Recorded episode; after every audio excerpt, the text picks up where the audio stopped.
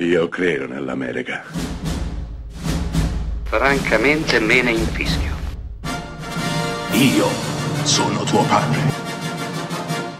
Anna Nishimasa. Rimetta a posto la candela. Rosa bella.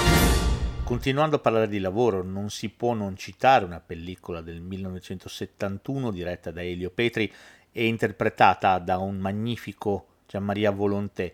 Sto ovviamente parlando della classe operaia va in paradiso, apologo su un tipo di lavoro che ormai è scomparso, lasciando però il posto forse ad altre cose altrettanto terribili. Sto parlando del lavoro a cottimo. Gianmaria Volonté è un operaio e ha fatto del cottimo la propria filosofia di vita. Il nostro infatti continua a lavorare a una velocità disarmante, infischiandosene di tutto, di tutti, soprattutto in primis dei suoi colleghi, perché lui che più lavorerà e più guadagnerà. Una specie di miserrimo ricatto che i padroni hanno messo in atto per sfruttare al massimo i lavoratori. Lulu inconsapevolmente è una pedina in questo gioco al massacro, fino a quando un brutto giorno si ferirà una mano e quindi sarà impossibilitato a lavorare anche dopo la riabilitazione ai ritmi serrati di prima. Ecco che il nostro dalle stelle cade vorticosamente, velocemente ai gradini più bassi dell'azienda.